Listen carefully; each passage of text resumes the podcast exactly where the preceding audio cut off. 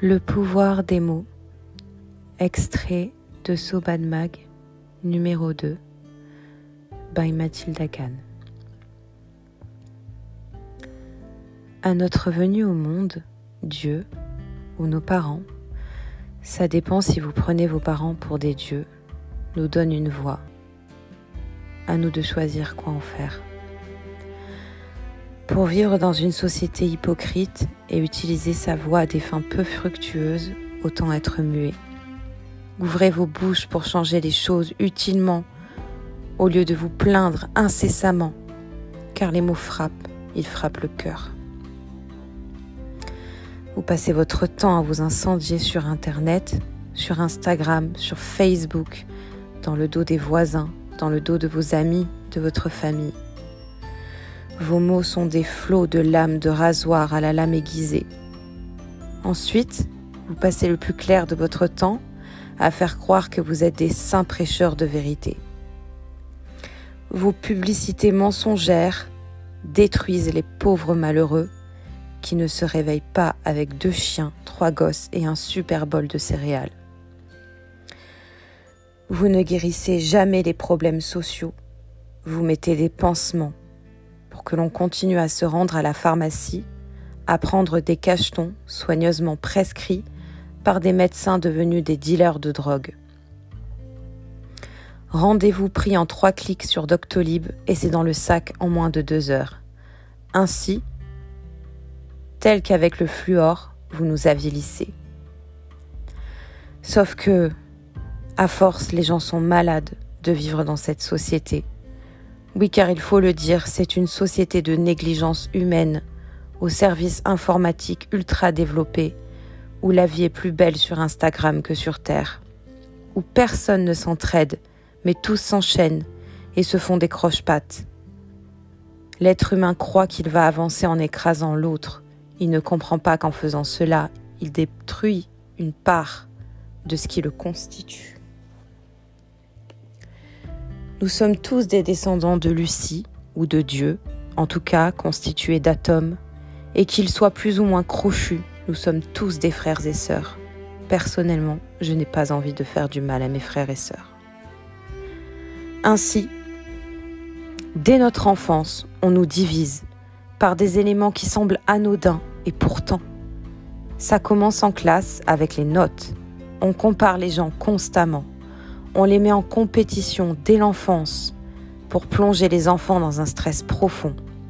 Ensuite, c'est le patron qui vous crie dessus, vous renvoie et décide de votre sort comme d'une sentence.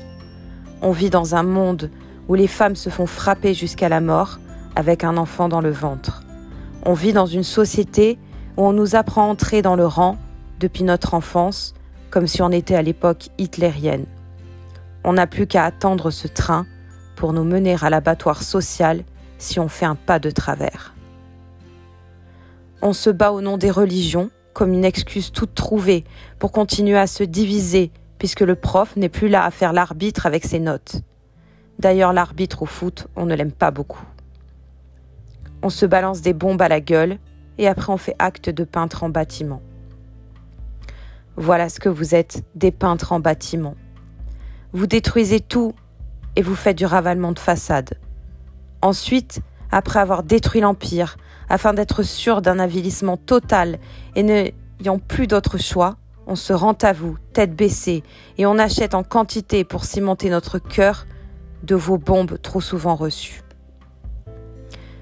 Le bonheur ne s'achète pas, et pour que l'on consomme vos sapins, chocolat, médoc, fêtes, champagne, vacances, cocooning, c'est exactement ce que vous voulez nous faire croire. Et ça commence avec une toute petite chose, insignifiante, mais dont tout le monde peut se rappeler, c'est le bon point. Au CP, si vous aviez une bonne réponse, vous aviez droit à un bonbon. Le prof vous divise, ensuite il vous met en compétition, puis vous colle une étiquette sur le front avec une note inscrite dessus. Et pas de n'importe quelle couleur, la couleur rouge. Pourtant ce monde ne manque pas de couleurs, mais vous avez choisi celle qui est réputée comme étant la plus agressive, comme une tache de sang sur un cahier d'enfant.